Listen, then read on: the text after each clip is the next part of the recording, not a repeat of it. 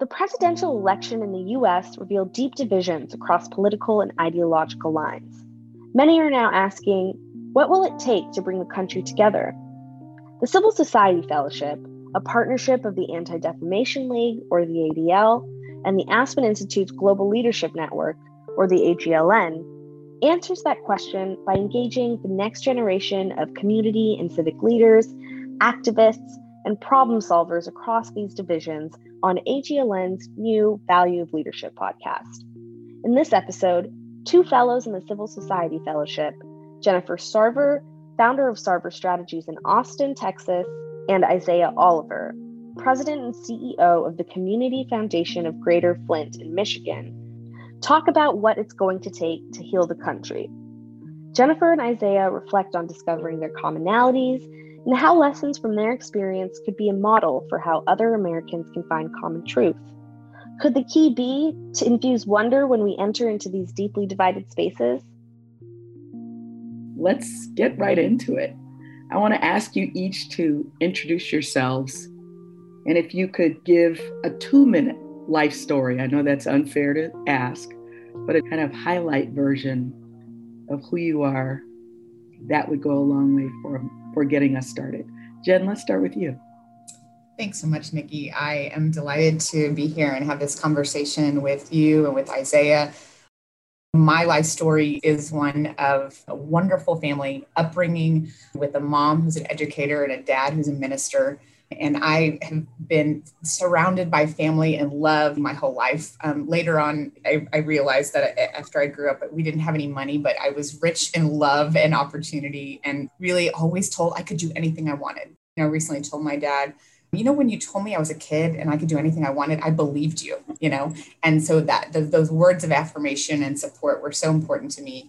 I grew up around public service and always have thought public service was a really important thing to strive toward, to serve other people, to put others before yourself. And so that's kind of been the focus of a lot of my life. I'm a communicator by trade. I learned early on that if I could talk and write and people would pay me to do those things, it was a good career.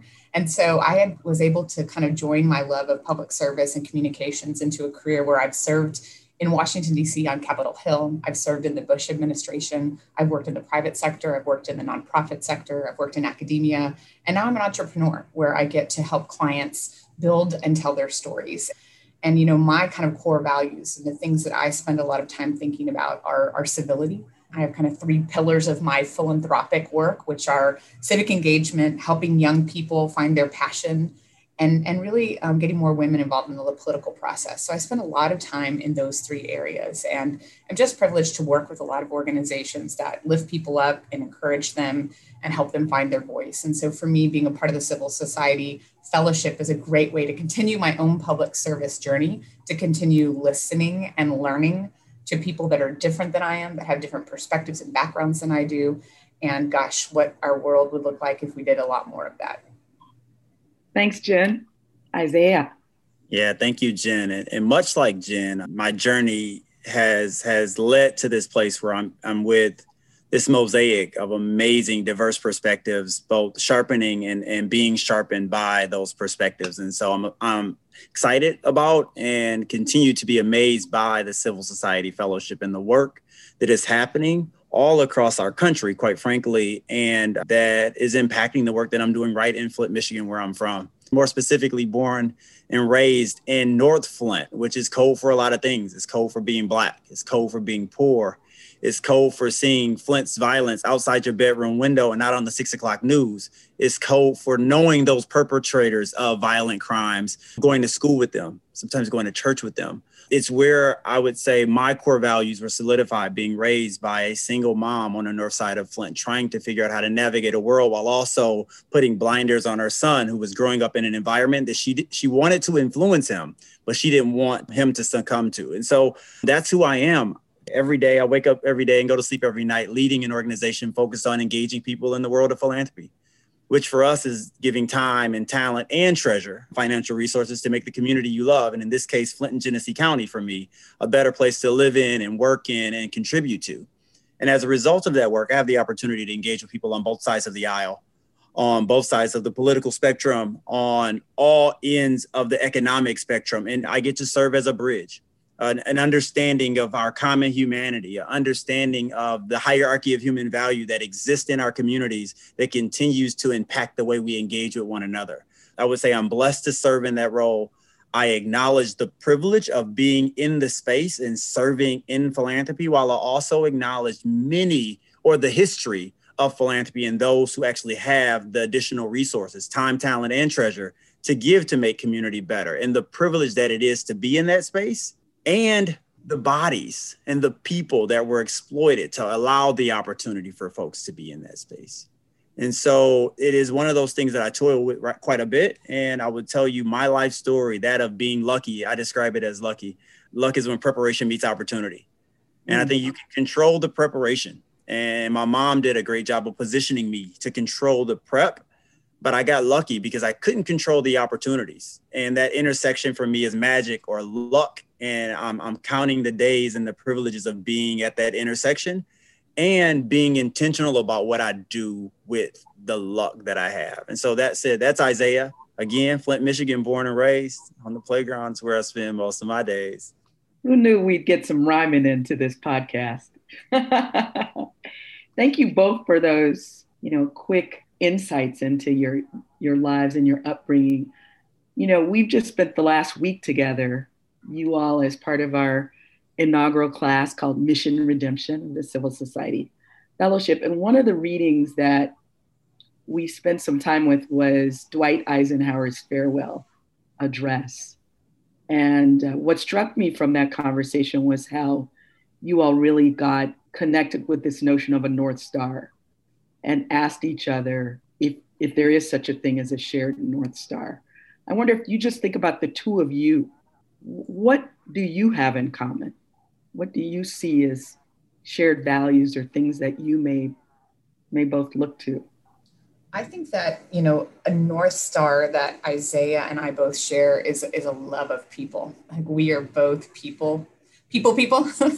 we enjoy being around others. I think we get energy from other people, and both want to hear and genuinely listen to and learn from other perspectives, right? I know that a lot of times we're in spaces where people say they want to hear from different voices, but they really just want to do it so they can sharpen their own argument. And, and Isaiah and I have had a lot of offline conversations where like, let's dig into that a little bit more. Let me let me poke back at something you said because I want to interrogate it a little bit and I want to understand it more because I truly want to understand it. It doesn't mean you're going to necessarily change my perspective on an issue, but I want to understand where you're coming from. And I will say that I've had many occasions since the beginning of this fellowship a year ago where I'd say, you know, we have confidentiality in the room, right? So we don't share secrets, but I'll say, there's a guy that I interact with, and, and here's about his, a little bit of his story and his perspective, and it makes me think differently. And I think that's what we get out of it is thinking differently and making it, taking that pause when we hear a story to try to understand well, tell me more about that. And I think that Isaiah and I both appreciate the opportunity to do that. And we like to dig in a little bit deeper and we really enjoy people. Those are, I, I think those are our shared values. Isaiah, what do you think? One, I agree with you, but I also think even at a, at a deeper level, we start talking about North Stars. I think we both agree that civility is paramount. We both agree that decency is paramount. We both agree that humanity is paramount. We, I think we both agree that equal opportunity is important. I think we both agree that there have been barriers that have to be addressed to folks achieving their full purpose in life, their full um, commitment to not only their families or their states, but to this country. I think we both agree on that. And I think that was what was interesting about the Eisenhower piece. Many people agreed with the North Star but how we got there was the place where we kind of started to unravel. That's the place where we tend to disagree. Or I would say that's the place where we should be moved to wonder. I mm-hmm. wonder why this person thinks this way. I wonder why this person sees things this way. We're not always questioning the core values. We're questioning the role there. It's almost like when I start thinking about boards of trustees and their roles different than the CEO or president, like the board decides where you're going and it's the president and CEO's job to get you there. And I think in this case, we all are starting to agree that we need to move to a country that's more just, more open to opportunities for individuals. But how we get there and whose responsibility it is, is where we begin to unravel. And I love that you said that word wonder. I have this card right in front of me. It's a, an actual bookmark that says invite wonder, right? And I, I kind of keep it in front of me because I always want to just stop and, and before I respond or react, I want to say, okay, I want to be curious, be intellectually curious, be emotionally curious, and try to understand. And so I agree, Isaiah. We have this idea like we want to go toward this direction. I think where there are differences are who the right actors are, who is responsible for making the change to get us there, right? And so from a from traditional perspective, I come from, from a conservative tradition, which is less government, more free market, more NGOs, more personal responsibility and accountability. And so I think that the combination of the actors involved in making the change is where we need to have conversations, right? And I think it's like some conservatives will say no government, some liberal perspectives, it's all government. And the reality is always somewhere kind of in between two extremes that's where I think that the conversation needs to head around some of the changes we want to see is what which which actors are responsible for making the change and how do we move forward about that conversation? So knowing that there's a lot of division in our country now you know probably more than we can ever recall you all mentioned the importance of civility. How how do you get to civility?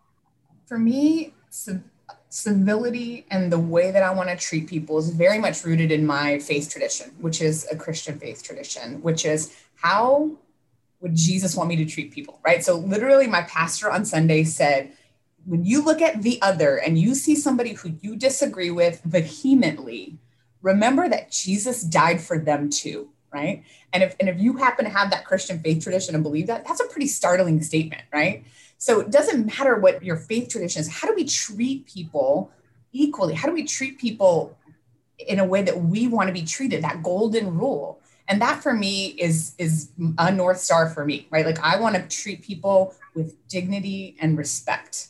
And I want to model that. And I put that on, you know, like my Twitter bio, right? Promoting civility one tweet at a time, because I want to have a mental reminder of before I send something snarky out, before I respond, I want to gut check and say, how am I going to feel about this in a day or two days? And if somebody else sees this, what are they going to think about that? Am I treating people the way I want to be treated? Yeah, and I would say my idea of civility probably, I, I agree with much of what Jen said, but I think lived experience plays a, a role here. And in some cases, not even lived experience. In, in many cases, it's an acknowledgement of the history of my people, the history of African Americans in this country. And I want to model civility to show that treating people with dignity and respect can actually we can build upon that to make for a better a better country and i know for sure not only me not only my family but the people that i feel like i represent haven't benefited from that civility. And it's a way of modeling a new way of being. I mean even we start having these conversations about truth and reconciliation. I, I think the idea of reconciliation is built on a false premise that we were ever all together at one point. I think it's more truth than transformation right? Truth and really co-creating what the future looks like. Because I don't think we've ever lived in a country where civility was paramount and we treated people with dignity and respect, whether that come from our faith or our family traditions or our culture. I don't think we've ever lived in that space before. So I'm attempting through civility to model something that I have not seen reciprocated for any length of time that has benefited all people in this country. So let's stay there for a minute. How do we even get to a common baseline of truth to even begin to reconcile? so I think there there are certain things. I think perceptions of facts is one thing that we would have to wrestle with different. But I think there are a set of facts around the racial history of this country that we can all wrestle with as truth, as documented truths. Now, obviously, there are perceptions of that history that people may take different ways, but I think there is documented history 401 years of exploitation of Black bodies. We can talk about that in fact, and acknowledging that is an important path forward to the civility that we want to model in this country. But not acknowledging it and glazing over it, I think puts us at a disposition because not acknowledging it does not allow certain people to be acknowledged for those things that they haven't been able to take advantage of. And I hope I said that appropriately. Yeah, I think this is a it's an interesting conversation. It's obviously a very challenging one, right? I think one of our fellows said last week, this year has been the, the year of the great white awakening, right? And I, I thought that was such an interesting phrase that she used because it feels like we've had this really interesting moment in our country where we're having this ongoing racial dialogue, which many people have been having for a really long time, right? But it feels like more people have been brought into the conversation than ever before. And we're catalyzed by a violent action, a series of violent actions. And so you have people like me who, have always wanted to be a, a, a, builder and a convener and a, a bridge builder, but don't always have um, the historical facts and knowledge. So to, to get to that question of truth, so to start to understand some of the systemic issues around our country's history, right? So when you talk about redlining and you talk about people not having access to the GI Bill and you talk about the things that changed communities and, and in many ways detrimental changes to communities that have ramifications today. And I think when people start to understand some of that history, they can start to see and understand what systemic racism. Because I will say that I have conversations with people who are like, well, you know, that happened back then, you know, it doesn't happen anymore. Why do we why do we still talk about it? And you have to still talk about it because we still live with the results of it. And yes, some of it still happens today. A, a, a twist I would like to add into the conversation, which I don't think we talk about enough, and I'm wrestling with the right way to talk about this, is how do you also celebrate Black success, right? We, we have had a Black president. We will have a Black vice president, right? So a, a Black a male and a Black female before we'll have a white female in the White House. And so that that I feel like we should celebrate that success. And sometimes it gets lost in the conversation that there there are moments of success. There are things we should highlight while also attempting to tackle and tear down these barriers and walls. And I think that when we fail to acknowledge some progress, because there has been progress, that's where I feel like some people get left behind in the conversation. So you're not even acknowledging progress. Why, why should I have this conversation with Let's mm. say in the first in the first few pages of where do we go in the Martin Luther King, where do we go from here speech, or in the first 15 minutes, if you were listening to it of that speech, he acknowledged the progress of the time. This is how far we've come in the last 10 years. 10 years ago, we couldn't do this. 10 years ago, we couldn't do that. But then he concluded, at least that part of his speech, with we can't get comfortable. Because what kind of community continues to perpetuate the disparities with 40 million people living in poverty, right? And he started to talk about the intersectionality or the intersections of economy, and war and racism and how those things play off one another. And I think we're at that same place now. We can talk about the disparities in the numbers related to COVID for Black and Brown people, right? And we can start talking about the many things that we did over the last eight months to close those disparities. But post COVID, we're going to have to have some conversation about who's responsible for guiding and leading as we continue to move forward. And so I think that's where, when we start talking about the North Star being different than the, the process by which we get there, when we start talking about big government or little government, GI Bill, post war recoveries, you got to start talking about how government created billionaires, right? Government contracts helped to create billionaires, and those billionaires weren't black and brown, right? If we're not having conversations about how those things play out and how they continue to perpetuate stereotypes and perpetuate disparities, and if we don't include the conversation about big government versus little government or conservative values in that conversation and how a person like me would say, okay, big government is responsible because big government helped to create some of the disparities. And then how someone on the opposite side of the aisle might say, you know what? Big government can exist because it doesn't allow for people to pull themselves up by their bootstraps and develop their own skill sets. And actually, we get to see the we get to see the differences in the outcomes for folks who can take advantage of the American dream, whatever that is, and where we're going as a country. I think the big government conversation becomes a turnoff if you're not invited to wonder why people see that as a as a strength or a weakness. So let's let's keep going there. I want to ask you each to imagine you're in conversation with someone, you know, in your community who's not on the same page with you about truth, who might not be ready to say, yeah, let's celebrate, you know, Kamala or Barack someone who who you, you may need to help?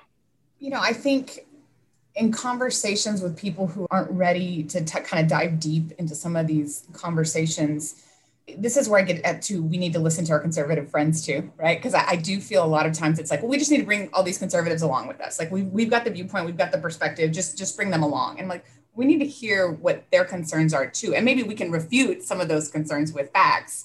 But if they're going to say, I don't believe the systemic racism exists, right? They're, they're living in an alternate reality, right? At some point, you have to pick your battles, right? Like in a political campaign, I have my 30% that are with me, my 30% that are against me. I got to go after the folks in the middle. And so one of one one thing after our all of our seminar last week and our town hall, I started thinking about is what happens when you don't get all the people to go along with you? Because I think we all are grounded in reality enough to recognize you're never going to get everybody to buy into this, right? So at what point have we got enough people to buy in that we can agree to move forward?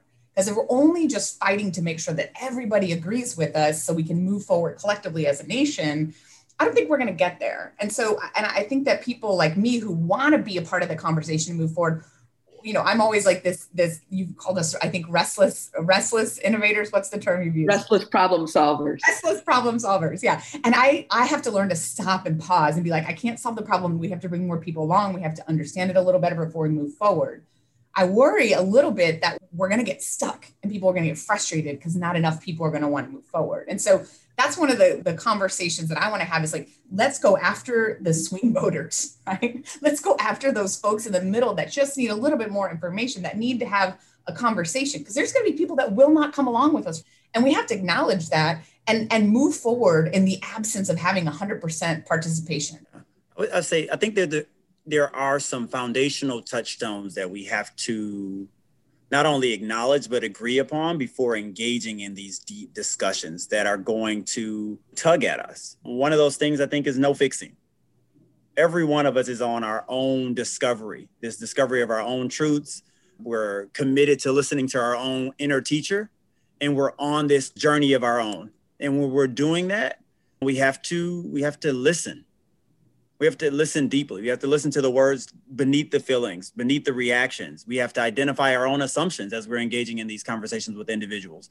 Other people, different people, they have this undergirding of their worldview that impacts their decision making and their actions. And so when we enter into conversations with folks and we identify our own assumptions, we also have to be clear to, I guess I would say, when things get difficult, turn to wonder. Again, I wonder why this person is thinking this. I wonder what brought this person to this space, and then assume in our responses to them that the no fixing rule is important.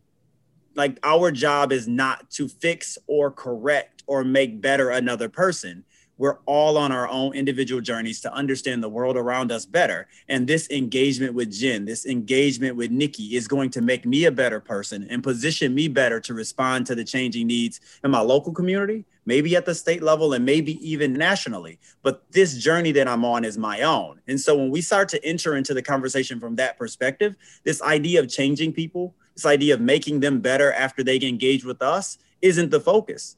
The focus becomes internal I want to be a better person coming out of this conversation with Jen. And so I'm not in it to fix her. I'm in it to make sure I'm correcting those things in myself. It makes for less of a debate. I think that confirmation bias is one of our biggest challenges, right? Which means I need to make sure that I'm not only listening to and spending time with and reading information that agrees with me. And so few people actively seek out different and disparate viewpoints and they surround themselves with the comfort of people that agree with them whatever that perspective is because it's not it's easier frankly it's easier to be around people that agree with you. Now if you're somebody like like isaiah or i or probably most of the people in the fellowship we actually enjoy the give and take of a diverse community and we want to be sharpened and challenged. That's not the norm. I mean we see people create these echo chambers on social media and in what they read and what they watch and who they listen to. That's dangerous, right? Because you just go down that rabbit hole of agreement and your views can get more and more extreme. And I would argue on, on either side of a political spectrum that this happens. And so we have to stop and say, listen, I need to seek out diverse input so that my decision making process can be better so that I can challenge my own assumptions, so that I can take that time to stop and do that job of wondering and listening and being curious. Because I don't need to be too curious about somebody who's exactly like me because I, I know the blueprint, right? Nikki, could you imagine a world where you had the ability to speak your truth, saying what's on your heart, trusting that your voice will be heard and your contribution respected, using I statements? You had the, the opportunity to do that, but then you also had the ability to suspend judgment and set aside your own judgments, how much further we get along in those conversations. I've spoken my truth. I've spoken my heart. I appreciate that it is going to be respected. I used I statements when, when speaking my truth. And then I suspended judgment when the conversation comes back to me as people are exploring the truth that I put on the table. And if we can continue to do that and reciprocate that for one another, how far we can get in better understanding not only the history of this country, our own individual personal histories, but how we co create a future with one another based off of the information that we've pulled from those conversations. To listen to the second part of this episode, subscribe to the Value of Leadership podcast from the Aspen Global Leadership Network, or AGLN. Part two focuses on how exercising grace and leveraging one's individual power at any level can aid in reconciliation to create a better country for all Americans. To learn more about the Aspen Global Leadership Network, follow at Aspen AGLN on Twitter and Instagram to stay up to date with their work.